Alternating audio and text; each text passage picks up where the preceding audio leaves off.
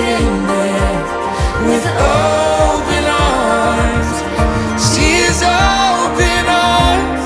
For God so loved the world that He gave us His one and only Son to save us. Whoever believes in Him will live forever.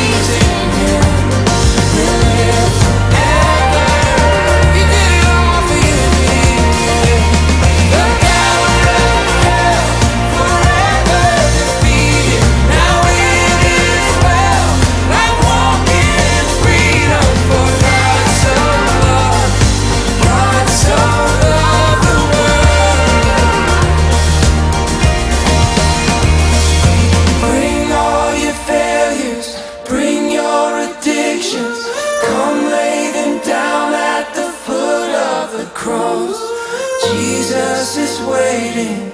God so loved the world.